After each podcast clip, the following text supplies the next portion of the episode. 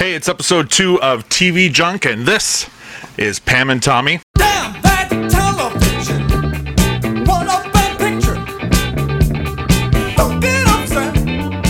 Name is Greg. Thanks for checking out the pod. Uh, before we uh, introduce our guests, uh, make sure you follow us on Twitter at TV Junk Podcast, and uh, you can also uh, check us out uh, and answer, ask us some questions, send us some comments and opinions at tvjunkpodcast at gmail.com. Joining the pod today, you know him from Film Junk, you know him from Ball Junk, Game Junk, and from all over Southern Ontario playing darts. It's our good buddy Frank. Frank, how's it going? Hello, Gregory. Nice to see you. I'm very excited. Some new faces on this pod. It's going to be fantastic. Or not new, but uh, been a while faces. terrible news, Frank. Uh, I have been unable to find any Diet A&W root beer anywhere lately. That's probably because my mom bought it all, Oh, and uh, it's it's being hoarded in Welland, Ontario. So it's all good. I, I don't worry about it. I've I've got uh, I've got lots. In okay. I may need to swing by. Um, also on the show, uh, we have an avid TV watcher, a tremendous baker, and uh, someone that put up with loud, foul-mouthed idiots in her home for way too many years. It's Alicia Dwyer. Alicia, how are you? I'm good. How are you? Uh, I am fantastic. So this is uh, big news. You are making history today. How so? You are the first mother to appear on TV Junk. That's very specific. Yes. History. That's pretty good. and uh, finally, our third guest. Uh, he was on the episode of Film Junk where I watched the wrong movie. And uh, like me, is a big fan of downtown Hamilton, Ontario. It's Doug Nagy. Doug, how's it going, man? Oh, international friends, it's a pleasure. Thank you very much for having me. Uh, excited to talk about uh, Pam and Tommy and all things Motley Crue. It's uh, it was a real privilege to be invited. Thank you very much. Wow, that was uh, that was very nice. That's the Welland in you, man. We are well mannered for hooligans. We will That's drown true. you in our piss, but we'll say excuse me as we do it. So, uh, uh, before we get into uh, uh, Pam and Tommy, I kind of wanted to go around the room and uh, get some thoughts. Um, so, uh, Frank, uh, are you or, or were you ever uh, a fan of Baywatch and or Motley Crue? Uh, I honestly, I don't think I've ever seen a full episode of Baywatch. I think I've seen parts of episodes, so not a Baywatch fan. Uh, am a Crue fan, not like a diehard fan or anything like that, but I've seen them live a few times, like some songs. So you know, I I haven't read The Dirt. I think I bought it and never read it. I've seen the movie The Dirt. You know, I I know uh, more than the average person like songs by Motley Crue, I would say. Uh, Doug, I know you're a huge Crue fan. Uh, what about uh, Baywatch? Were you a, a Baywatch watcher? Same as Frank. Like I've maybe seen like one or two full episodes, but really it's just pieces here or there. I wasn't really into it, uh, to be honest. So I like I saw a few episodes. Knew of course about most of the cast just from the work that they did in, in Playboy more than Baywatch. Um, but yeah, Yeah, I, not, not a big fan of the series show. Didn't really follow it. I saw more episodes of Son of the Beach, the parody show produced by Howard Stern. Uh, Alicia, what about you? A huge Crue fan? Uh, not really. I mean, I'm aware of their music and uh, probably just the popular songs. Uh, as for Baywatch, I feel like I've watched a lot of this show. Not because it was a good show, but because I was an indoor kid and it was either that or um, reruns of Three Stooges. So uh, we didn't have cable, and so I was like, well, I mean, I'm going to watch TV. This is the only thing on. I guess this is what I'm watching.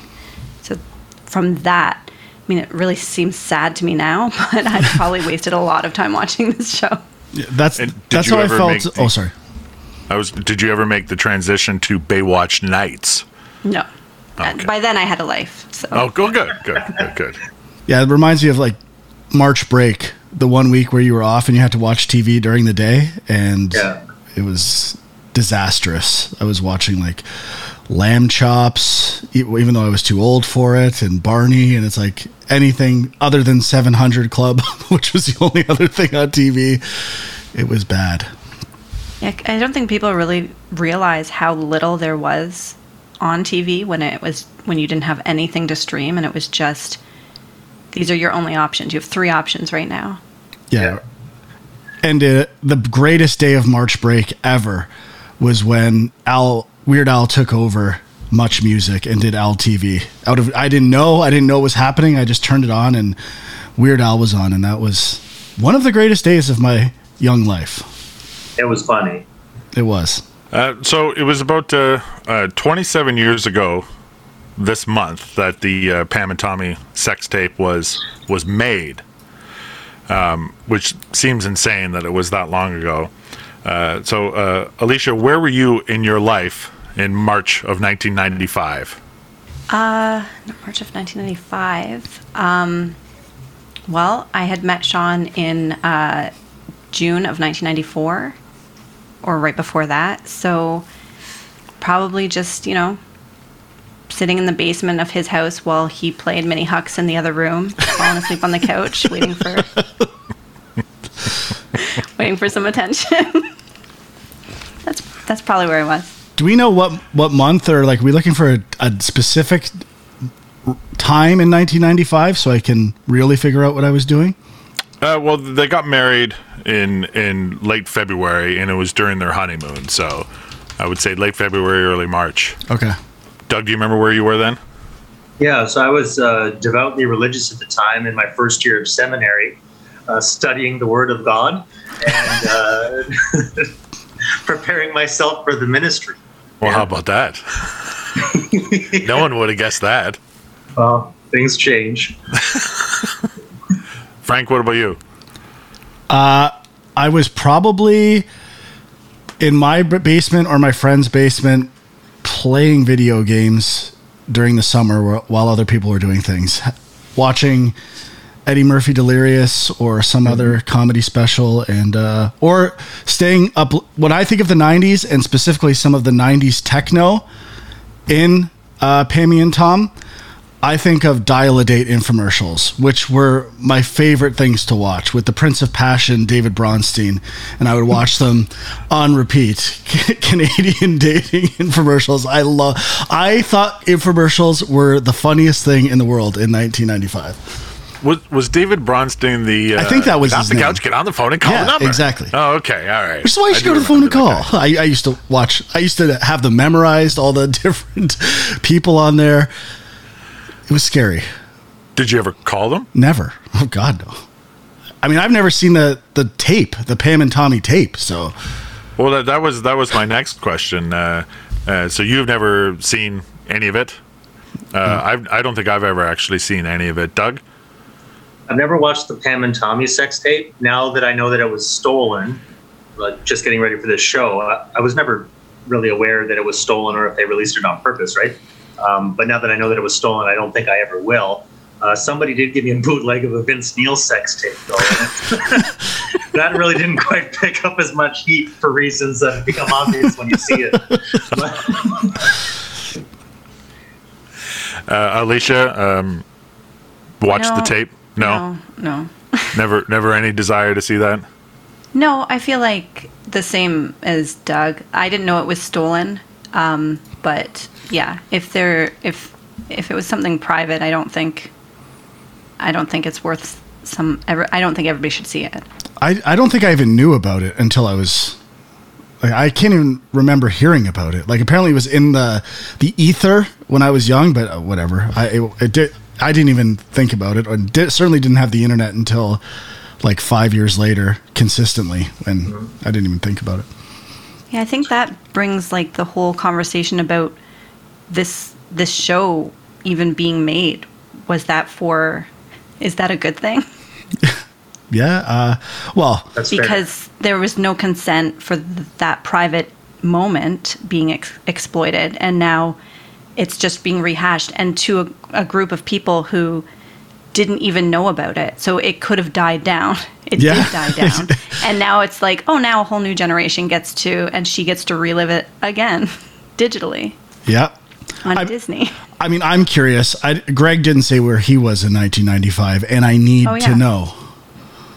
Well, let's see. Uh, I I believe I was just uh, getting ready to go to uh, Humber College for a broadcasting school. Alrighty. So yeah, yeah. So nothing, uh, nothing too scandalous for me. All right. So Pam and Tommy chronicles uh, the marriage of Pamela Anderson and Tommy Lee during the period where their uh, tape was stolen and made public, and uh, the the whole show is kind of based around a, a 2014 Rolling Stone article by Amanda Chicago Lewis. Show stars Lily James, Sebastian Stan is the famous couple.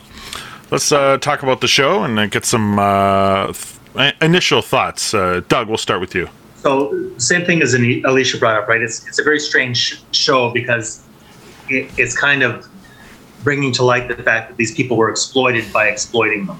Uh, so that's a strange phenomenon. But also, uh, I think overall the show was good. One of the more interesting things, and I think we all went through this, uh, part of a micro generation they normally call Xennials. So you're like somewhere between Gen X and Millennial uh, because we had an analog childhood and a digital adulthood, right?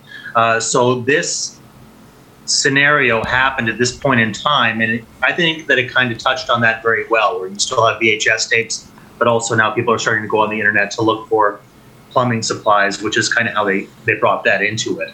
Uh, so it was an interesting point in history. Uh, pornography was big in speeding up the rate at which the internet developed, and Pam and Tommy indirectly may have had a large part to play in that. Overall, I thought that the show was enjoyable. I think the last episode probably could have been cut. And I would say my biggest critique of the show is that at the end, they try to make uh, the, oh, who's uh, the guy? The Rand heel- Gauthier.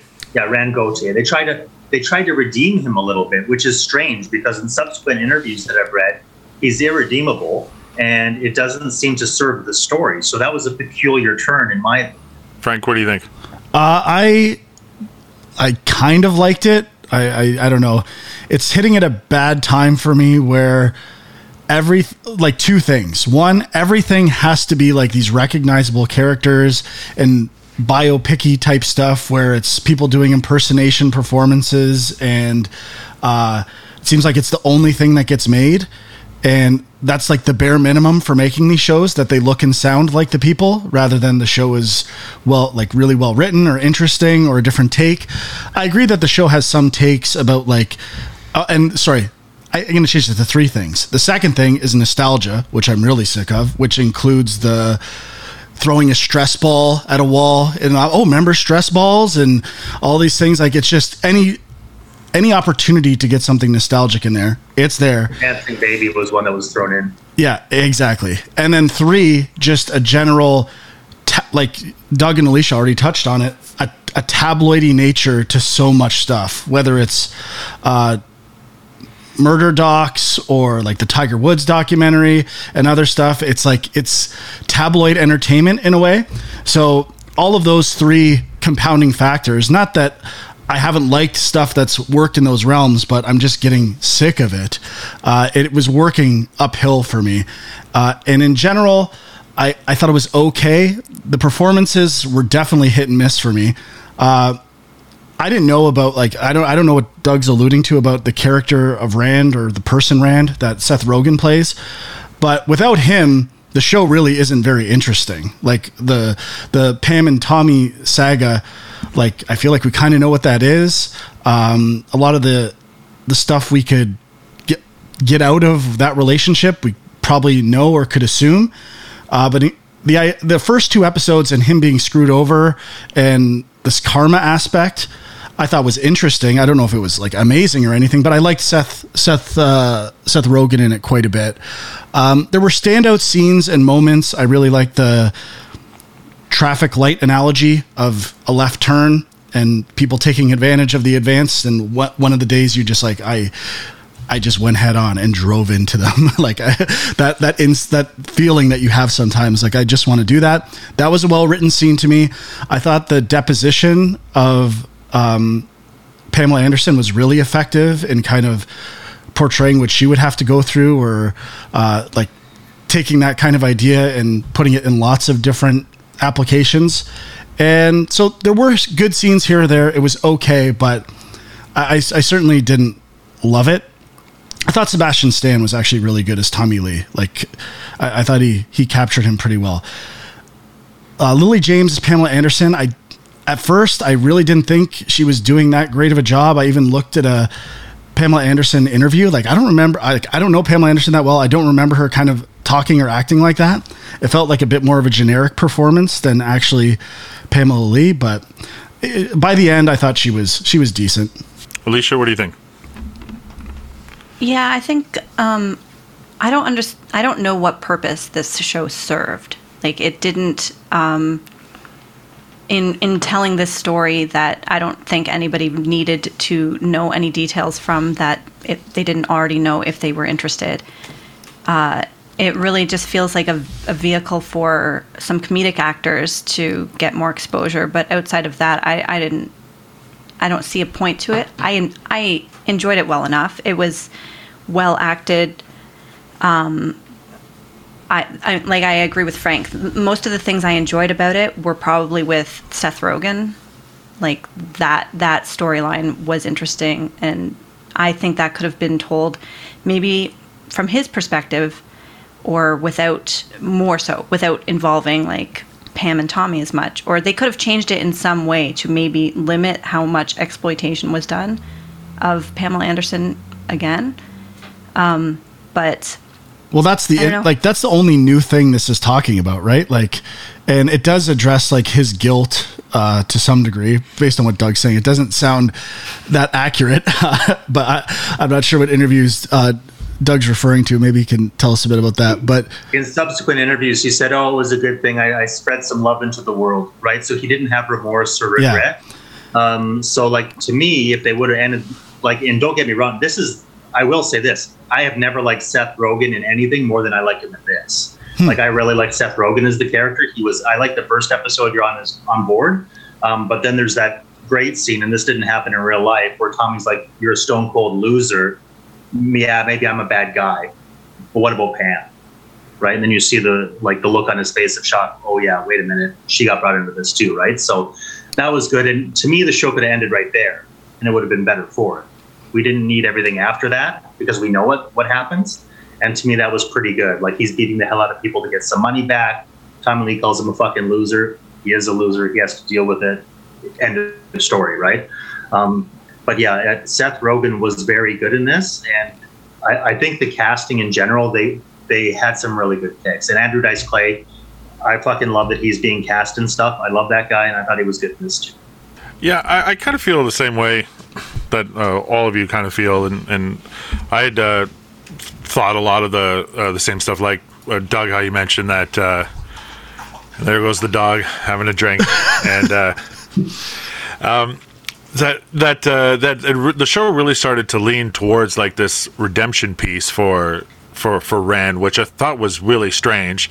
Um, because yeah, I, I'd uh, I'd read a little bit up uh, on this guy as well, and uh, you know, he he kind of seems to think that he's the one that kind of you know like made Tommy Lee relevant again by uh, getting that video out there, and um, and then on the other side, you know, they they really tried hard to uh, to make Pamela Anderson this you know this sympathetic uh, figure, which she was. I mean, this the whole thing kind of, you know, it ruined her career because she was like one of the biggest stars in the world. You know, she was on uh, Baywatch, which was a hit show. She was on uh, Home Improvement, which was a which was the number one show in the United States. I forgot about Home Improvement. yeah, they didn't really touch on that at all in in the show. Um, and uh, like she was is this that why she mega. got recast on that? No, I think that uh, between barbed wire and uh, and Baywatch and all this stuff, she just didn't have any time to do it. So I think she left on her own terms. Yeah, so like this kind of like derailed her whole career and kind of ruined her life. And then so they're trying to tell this story, and the the whole idea of the show is almost hypocritical because all they're doing is, at least uh, like you said, they're just kind of showing a whole new generation of, of people uh, uh, this this thing that uh, kind of ruined her life, uh, which was uh, a, a very strange take. Um, one of the things that uh, I felt that they leaned heavily, way too heavily on was was music. Like it almost felt like like forty percent of the show was just like uh, a music montage of something. It almost it had like a Rocky Four feel because it, was just like they leaned so heavily onto songs. It felt like every few minutes. Like, did you did you Oh, get that as well? That's just all part of the nostalgia. Like so much Yeah. of this is people watching it and saying, "Oh, I remember that. Oh, I haven't heard that in a while." And I mean, it's effective sometimes for me. Like I'm even guilty of that cuz I was I actually liked rather than going into the super popular 90s stuff when it was they'd go to clubs and like I said 90s techno would play and it was like a total something people don't associate with the 90s all that much and taking Tommy Tommy Lee and putting him in he would go to clubs and they're playing like uh you know Extendamix type stuff uh, for the uh, much music watchers out there. And I was like, oh, that's that's interesting. That's a whole nother dynamic that I didn't think about, like just what music was like, or juxtaposing him with other types of music. Uh, I like those moments, but I mean the the '90s thing with the grunge people showing up at Tower Records was so That was clumsy. fucking it was the like they're standing there with their. I think a lot of like I know like or I don't know, but from what I understand, you know, grunge was a bit of a rebuttal to uh, hair metal in the 80s and stuff, but I don't think that like grunge and rock people necessarily like hated Motley Crue either. Like when I think of it, they they coexisted. They weren't on radio stations in the 90s. You would hear Motley Crue on the same station as Nirvana. It's not like it was this like war of two types of music. There might have been um in terms of uh like ideas or purposes within the creators, they were completely different types of people. But in terms of rock music, it was you know people it crossed over a bit more than I think the show would uh would let you believe. But uh the again, it's all just the nostalgia stuff. I'm so sick of it. There, there's not. It doesn't even have to be a joke. It doesn't even have to be an idea. It's just this was a thing, and oh, they sound so much like that person. And as soon as you say that, someone's like, "Yeah, I'll watch that. That's a good show because they do a good pseudo impersonation of someone." What is this? Can we be done with this, please? We are destroying culture. there were uh, there were three uh, what I thought uh, egregious examples of of shoving uh, the time period uh, down the viewers' throats. Uh, there was one there there was the Jay Leno's boardroom where they mentioned uh, "Tickle Me Elmo." Uh, which was like, come on. There was that uh, scene with uh, the mob guys with Andrew Dice Clay, and they're talking about Starbucks, and he's like, "Starbucks? What's a Starbucks?" That's a good one. oh, it's a coffee chain in Seattle. And then, uh, and then the Doug, you mentioned uh, that brief clip of that awful dancing baby Yeah. video, just kind of uh, to show what the beginnings of the the internet were like. And I just And, looked uh, something up because they use Len "Steal My Sunshine" somewhere in there, right? Don't they? They did.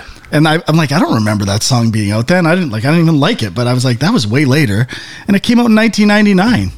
Like they're Yeah, ju- yeah. they're just like anything that'll fit this 90s vibe, unapologetically abusing it. in in in a show that had so much like uh again like the the themes of of you know of consent and uh and and all that stuff were, were really big in the show. But then they had a lot of like I would say like almost screwball comedy type scenes which I thought were really uh out of place. Like uh like all the stuff of them trying like characters explaining to each other what the internet was and how to log on to websites and you know how many W's and and then that scene where Pam and Tommy go to the library to to find the web and they're wearing their disguises. It just it's it was really an an, an odd choice for the show. Like uh, I, I never could quite figure out what what the tone was supposed to be on it. I think I googled it just because I wanted to know um, an act. I didn't go to IMDb for some reason. I just wanted to know who was in it, and the first thing that came up was like underneath it said romance. Like if you Oh. just Google Ta- Tommy, Pam and Tommy, the the first hit is just this is it. This is the cast, and it's under romance. And I, was- I thought that was weird. I would have categorized it as comedy, but I guess it's drama. I think it, yeah, I would say drama probably.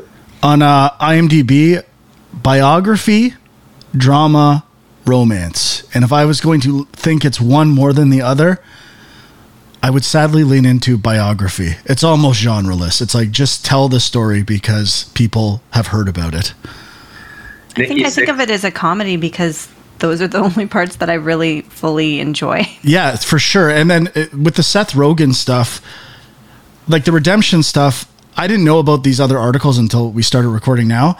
But I guess there is like uh, the he does feel bad. I don't know if the if that's true or if the karma thing, like how he's into religions and all this stuff, was something created for the show uh, and to build that storyline. Like or if that is actually who this what this Rand guy was about and studying religions. Like when you show up the first episode and he goes to get his tools out of his trunk and it's like, oh, it's a book of uh, all these different religions. I'm like, this is like the most heavy-handed exposition. He just keeps a, a box of books in his trunk. like everyone does in the or that we You did in the 90s. You don't have car books? No, in the 90s I did, of course. Everyone did. That's where we kept our books. It is it is very strange that uh, uh, Alicia you said that the most enjoyable parts were the the comedy stuff because the rest of the movie is essentially just about shitty human beings. You know, like Dice Clay is a shitty human being, Milty's a shitty human being, Rand shitty, Tommy Lee shitty. Well, actually, all, all the men are shitty. All the women uh, seem to be you know you know genuine characters like uh, Rand's uh, his ex-wife and, and Pam and uh, and the uh, the reporter. Like it was all, all the women were good people and all the men were awful. Pretty much. Yeah. So Yeah. I mean, it makes the scenes with Rand and his ex-wife, I liked. I thought that was like they had really good chemistry, and I liked the one scene where they're talking about the tape and what they liked as actresses in porn, right? Like the different angles, like all that sort of thing. I thought that was good, and then you see the guilt on his face. Like to me, that was one of the best scenes of the whole series, and I, I thought that was done well. Yeah, I don't know. And, and like you said, Frank, there were some good scenes, like especially in the, in the deposition, it was good. And um, from that, like we have our, our top five moments in the uh, in the series, and whenever that comes up, I'll I'll share one from that. But I don't know. Overall, it, a lot of mixed feelings in this one, right? Because it's uh, it wasn't particularly good, but there was some good stuff. Again, Seth Rogen was great in it. Um, I really like Offerman. Yeah, I thought he was Right. he wasn't in it enough really. Like that character is he disappears for the second half a bit and I don't know, like it's, this is a word I use a lot lately with, with relation to entertainment. Like it felt desperate to me. Uh, it, there was like a desperation to it, like to have content to get talked about. I don't know. It just I, f- I find that so much with a lot of the stuff I watch. So the, you know, whenever they do uh, shows like this, you know, they always um, add in stuff or embellish some stuff, and uh, so I, I kind of did. Uh, I kind of did an internet deep dive just to to find out what things they kind of made up just to add into the show.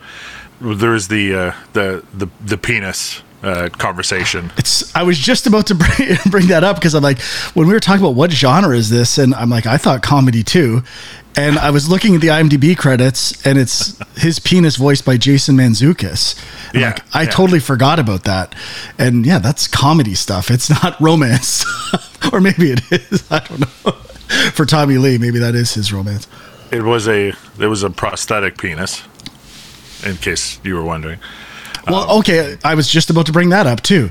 The uh in terms of it being so accurate, like the the, the accuracy thing with these shows. Did I re- like am I remembering this correctly that they did like CG work for her body to make her look like Pamela Anderson for the show? Like to kind of is this a thing? I, that I don't know. I read they had prosthetics. Like she had a prosthetic forehead and chest. this need for these shows to like to be so accurate it almost takes me out of the shows like i'm thinking more like more about that's not like what did they do to make them look like this person it's almost like uh Joseph Gordon-Levitt in Looper, where they make him look like a young Bruce Willis more than he actually is. Like I don't know if that stuff actually helps these shows. How, how do other people feel about that? So I was going to say, I, I agree with you, Frank. Like, I think it, like she nailed a lot of the mannerisms of Pam. Like, Pam's a wittier person. Like, she dumbed her down a little bit too Yeah. much, and I, didn't- I wasn't comfortable with that. And Sebastian Stan actually, he played Tommy Lee a bit too serious. I, he, like Tommy Lee in real life is a bit more Bill and Ted, if that makes sense, right? Yeah, like a, yeah. little bit more surfer. So he needed a couple dashes of Bill and Ted. He would have been a, a little more right on, but like In between every two sentences, he should have been saying, "Yeah, fuck yeah," because every time I've heard Tommy Lee talk, he literally says that every other every other sentence. Yeah, it's in night like about a year after this story happened is when I met Motley Crue and I got to talk to all the original members, which was incredible. At an autograph signing, uh, I brought my ukulele, and then they started asking me questions about my ukulele. So I got to have a conversation with each of the original members of Motley Crue for about five minutes, and that was one of the highlights of my life. But Tommy Lee, dude, yeah, dude, that's awesome, dude, dude, like, dude makes up like eighty-seven percent of his sentences and uh, yeah, it, it was surprising to me that that wasn't kind of caught, but not going to complain too much. He, he still did a good job with the character. Yeah, he captured the essence of Tommy Lee, but I think Tommy Lee would like almost in his purest, like truest form would be almost intolerable for an entire series. After their last tour, Nikki Sixx unfriended him on Twitter. and Tommy Lee had a meltdown, and then he had to add him again. But it's it's to your point, right? He had enough of Tommy, and then has to take a break. Yeah. that story about uh, um, having that conversation with uh, with his with his dong was that was straight out of uh, Tommy's book, Tommyland, which I have read, but I don't I don't seem to recall uh, that that part of the of the book. So it might not have been that uh, uh, big of a part. But uh, one of the other uh, things that I wanted to find out was the when Rand. He kind of creates this plan to break into Tommy's and, and to get around the, the cameras. He uh, uh, dresses, dresses up like the dog. Um, turns out that's actually also true, and uh, uh, the real Rand Gauthier said that he he threw a, a fur rug over over the top of him and, and uh, walked like the dog to uh, get past to the cameras. And uh, so one of the things that uh, didn't happen was when Pam, after her, well, first of all, her her miscarriage came before the tape was released, uh, so she didn't. It wasn't a, a cause of that. Um, but uh, and then when she jumps out of the car and smashes the the paparazzo's uh, car with the baseball bat, that was made made up for the show. So I did think that the planning of the robbery and the first episode in general was very. With regards to the whole series, the first episode I thought was quite strong and kind of set it up. And like, there are some episodes I didn't like quite so much, but the first one I did like. And in particular, the fact that that was real, it was just a, a perfect storm of events for this to happen. And that's kind of what's, un, it, it's unbelievable. It's almost miraculous that this could have happened, right? Because Tommy Lee had to pull a gun on a guy, not give him back his tools. He had happened to have the wherewithal to pull off this heist. There just happened to be a tape in the safe. In- Yeah, it's it's pretty crazy that uh, he would even uh, think to to grab one of those little DAT tapes or whatever kind of Yeah. a tape it was, as you know when when he's staring at all of these the, the guns and the and the jewelry and stuff. There, there was that uh, that one scene uh, later on in the show uh, between Rand and Tommy where they meet in the parking lot where Tommy lights all the money on fire. Uh, apparently, uh, that, that not only did that happen, but uh, the the only time, the last time that uh, Tommy Lee and and Rand Gauthier actually were face to face was when he went to get his tools back. So they never actually had any kind of interaction uh, after that. Okay. for the purpose of the show, though, I did like that. scene. And So- to me, that would have been a very good end to the show. I didn't think about that when it happened. I thought that you're spot on with that. Like that's that would have been a good ending. You're a fucking loser. You're always going to be a fucking loser, bro. And then, like, just really good acting in that scene between both of them, right? Like, you can see his face, like him sink within himself when he realized, oh, wait, I didn't just fuck over Tommy Lee, right? Yeah. I wasn't just an agent of karma for him. Yeah. And to me, that would have been the perfect way to close the story. Right? On a little bit of a sad note, but it's okay. It's a sad story. Uh, how did the show actually end? I don't remember what the last moment of the show was. There's a fucking weird scene where he comes out of rant, like uh, man's Chinese theater, and he sees the fake Pam. He goes, "I'm sorry. I hope you'll find in your heart to forgive me." It's just fucking cheese. Yeah, it's kind of weird because I was thinking, well, does it end where it's more about Pam, and and like that's why you wouldn't end it there? But it's it, it still ended with him in a very similar moment. That's right. Yeah, it was an impersonator. The the one thing that we haven't really talked about is uh, Seth Warshavsky. He was the uh, the streaming internet guy wh- who uh, tried to uh, get the rights to the tape. And now I, I'm assuming that the real guy was kind of a a slimy shyster type guy, but that actor that they got to play him, I wanted to punch that guy in the face every time he was on screen. And that's good. Yeah. Like that's he's in. Uh, he From White Lotus. White Lotus, yeah, and he's like I didn't feel that way about him in White Lotus, so he's I think he's a pretty good actor. uh, but is that all that stuff true? Like the does anyone know like the that Yes, they gave it yeah. away and the rights and all that stuff and Uh, yeah, so uh, he he he got a, a copy of it and he started streaming it on his site for for free, and then uh, um, so th- they did uh, uh, they did sue him and they they did give him the rights, but then he started to uh, uh, sell it sell the video in the DVD in stores, and then they they sued him again to try to get him to stop distribution of it in, in that way. Uh, but then he sold uh, his rights to it to Vivid Entertainment, uh, which was a, a big porn company for uh, a very very large sum of money, and then uh, and then after all of that, then the the Bret Michaels Pamela Anderson tape got got leaked as well, and so she had to go through the whole thing uh, again, um, and that kind of started that whole uh, celebrity sex tape thing. So the Paris Hilton had one, and I'm I'm sure there's others that I, I don't remember. I, I in terms of that legal stuff, was anyone else just weird like the you don't own the rights to your own home videotapes? Like it was like, well, you can sell the rights. it- like I think it was uh, just the wild west of the internet, like the beginnings of the internet. How do you police content? but like the legality of giving the right or like selling the rights to someone so that they can stop other people from distributing it how do you not have that right out of the gate like it's your tape i don't i still don't understand that how that how that how that legal legalese played out in that in that scene i'm like am i missing something here like you Well, made the I- I'm tape assuming- you have the distribution rights i would assume I'm assuming that first judge that uh, threw out the case is that kind of set that precedent because this had never really been a thing before, I suppose. But how does selling it undo that precedent? I, anyway, well, who cares? This ain't a legal it makes podcast. Selling it makes it a product, and then other people who are trying to make money off your product all of a sudden can be persecuted. Whereas if it's just your tape, it's not necessarily a product. So it has newsworthy value. It's in the public sphere, and if you're public people, then you are newsworthy. So I think that was the argument that they were making with regards to the freedom of speech and all that business. It like it doesn't. It still doesn't make sense to me either, Frank. I agree with Yeah. you. Like Yeah, I guess it's all, a I guess. society is sorry. No, no, you go. Just when a society is built around capitalism rather than ethics. Yeah, I was going to say the same thing. Like we we're protecting businesses more than people. So Um.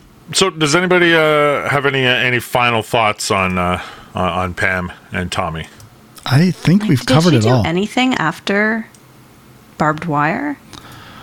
like she gets r- really into like animal rights stuff, right? Isn't that kind yeah, of she she started a whole bunch of uh, uh, charities for. Uh, there was, uh, I think, there's one about animal abuse and something with the environment, and then uh, uh, survivors of sexual abuse because she kind of uh, revealed that you know she had had some horrible things happen to her uh, before she got famous, and she started to come to terms and, and tell, talk to people about that and uh, kind of support uh, women that way. Uh, but as far as acting goes, I, I don't think so. Yeah, it seems like there was that. Uh, I forgot about this show, VIP, right? And then, All right. but that was pretty soon after. But then after, it's pretty much just playing herself and stuff, like showing up as Pamela Anderson. Uh, okay, so um, let's give uh, uh, final rankings out of uh, out of out of five. Uh, Frank, what would you give the show out of five? I guess uh, two and a half. Alicia, Uh, yeah, I think I'm around. I'm around two and a half. Doug, Yeah, same. It's a pass. I will I will join the club and uh, and uh, give that a, a two and a half out of five as well. So. Um, some good things, some not so great things, and uh, uh, a lot of things that they definitely could have uh, done differently. Favorite uh, secondary character? Uh, I will start. Uh, actually, I think it was my favorite secondary character was uh, was Erica, uh, who was played by uh, Taylor Schilling. I just, I just thought that she was really sweet, and uh, her character seemed to really go out of her way to uh, help Rand, and I I think that was probably the the best relationship of of two Yeah. people. Uh, uh, in any of the uh, in any part of the show. Um, but uh, yeah, I, I liked uh, all of the stuff that uh, she was in. Um, uh, I did enjoy the uh, um, the fixing of the toilet scene. I thought it was nice. Uh, I my favorite was Nick Offerman. Probably, I was kind of wanting more of him, and I think he re- like represented more of a like. There's a grosser side to this whole thing that the show kind of glosses over, and he kind of encapsulated that nicely. Yeah, I'm going to agree. Uh, Nick Offerman was my favorite secondary character as well.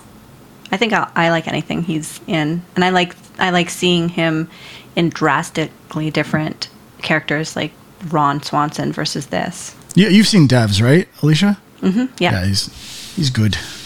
Doug, what about you? I'm gonna go with Andrew Dice Clay as Butchie because I like to see Andrew Dice Clay in as much shit as possible. Like I like to see him in uh, A Star Is Born, and you know what? He's just happy to see him and whatever. And he was good in this. Like he's good in the roles that he gets, and like he was an interesting character. Um, yeah, and uh, one of my favorite scenes in the show, uh, and we'll talk about that next, is one that he delivers, and it, it was a real good one.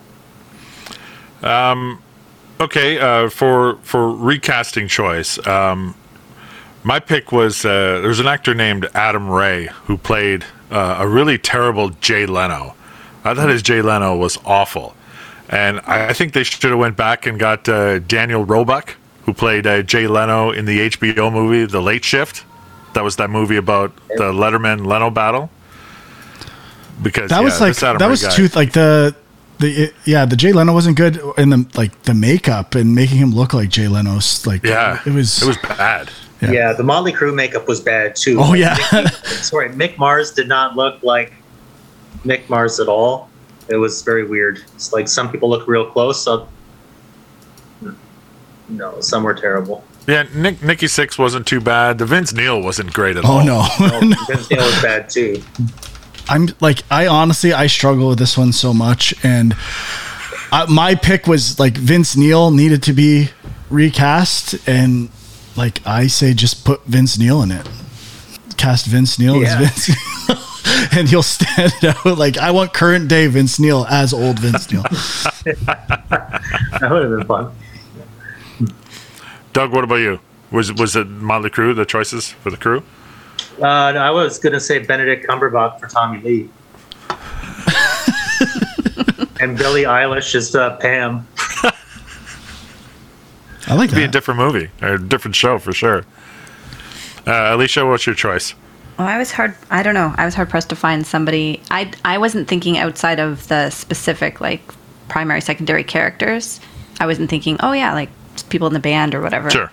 So I thought out of those, I guess I enjoyed all of the comedic actors. So I thought maybe Taylor Taylor Schilling, yeah Yes. But I had no real reason why or who to replace her with. Oh, that's all right. I actually think the casting is in general really good in the show for the most part Yeah. like it's the strongest part of the show to me when uh, when the show was originally developed, and I guess this is probably why Dave Franco was one of the executive producers, as as well as Evan Goldberg and Seth Rogen. That J- James Franco was originally uh, the guy behind the show. Uh, he was going to produce it, and he wanted to play Tommy Lee. Um, I don't know how that would have been, but uh, after seeing Sebastian Stan, I think he was really great. Um, even taught himself how to play the drums. There's Oh go- yeah. Yeah. I actually cool. enjoyed showing like the what was Tommy Methods of Mayhem and stuff like that, Right, like yeah, show, showing that music and uh, Oh boy. yeah, I I, I That like was, the, a, that was a terrible time. That like '90s Tommy Lee was not the best Tommy Lee. yeah. I wish the show would have gone into it more and like showed what he was like at that time. Although it, it captures that to some degree, I think. Well, the the clowns that he's hanging out with alludes to it, right? Like they were just when he says, "Let me bring my boys," and then he brings the boys. It's like, no, no, bring the other boys.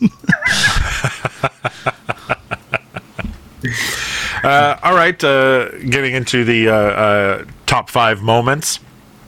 Uh, I will start and I'll just run through my uh, my five real quick. Um, I thought uh, uh, Motley Crue, uh, outside of the Tower Records, who were promoting their awful Generation Swine album, uh, which is one of the worst Motley Crue albums, and uh, uh, I also would have been one of the people kind of laughing listening to Tommy and Nikki talk about how it's it's it's, it's rock, it's electronic, uh, it's garbage, is what it was. Um, uh, number four, uh, Rand's execution of Operation Karma to uh, to burgle Tommy Lee's home. I thought that scene was great. Uh, number three, uh, using Jason Mantzoukas as the voice of the penis. I thought that was excellent casting. Uh, uh, number two, just in general, Seth Rogen's fashion. Um, yeah, Everything that he w- wore was amazing. And uh, my favorite uh, part of the show uh, was uh, Pam and Tommy's adorable old English sheepdog. Uh, my number five was the the idea of the episode where Pam is like become like they're turning her into like a like a a Playboy model and how it influences her and talking with her mom and stuff like that, like showing how that like how that can happen. Uh, number four, the deposition sequence. Number three, Sebastian Stan as Tommy Lee. I thought he was really good. Number two for me, 90s techno. I was listening to a lot of 90s techno, techno after watching this show. And number one for me, Seth Rogen, but specifically highlighted the show for me, the advanced green analogy, advanced left turn signal. Um, I, I don't know if I have these specifically ranked, but um, I would say uh, number five was the the um, Taylor Schilling and Seth Rogen's characters talking about the tape, and then her. I think Doug talked about this earlier. Her talking about how like the money shot was on, like talk, her talking about the shots that she did and her artistic choices or whatever, and how it was on his face and how it was beautiful and um, the I would say the talking penis scene, but primarily, like Greg says, because Jason Mantzoukas and anything he's in, I love him specifically. Not necessarily, he's not always been in the greatest movies. Um, I like Rand um, trying to be like a, I don't know what you would call it when he's trying to get the money back for the first time. Just Seth Rogen's character breaking in and just shark, attempting yeah. to be kind of like a shark. Um, I liked Uncle Morty drugged out in uh, Amsterdam, yes. and um, and then I liked uh, Rand pretending to be a dog when he was trying to execute that. Yeah, it's weird that all the best stuff we're talking about is kind of comedic and it's not even Yeah. listed as a comedy on IMDb.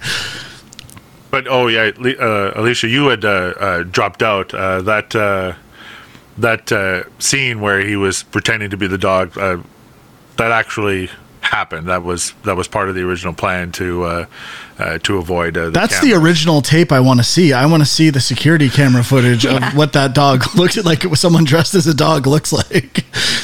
They could sell that now. Yeah, exactly. Doug, what's your top five? All right, so not necessarily in any order. Uh, I really liked the scene after the deposition, or, or sorry, when they get back the results, it didn't go in their favor. And Pam goes, You don't, of course, you guys don't understand. It's very simple. I'm a slut. People don't care about sluts. Sluts don't get a say in what happens to our bodies. And that was really powerful because it's like, you know what? You're the artist, you're the model, and that is taken from you, right? And you do have no say. And every this whole scenario is commentary on people making love and their bodies.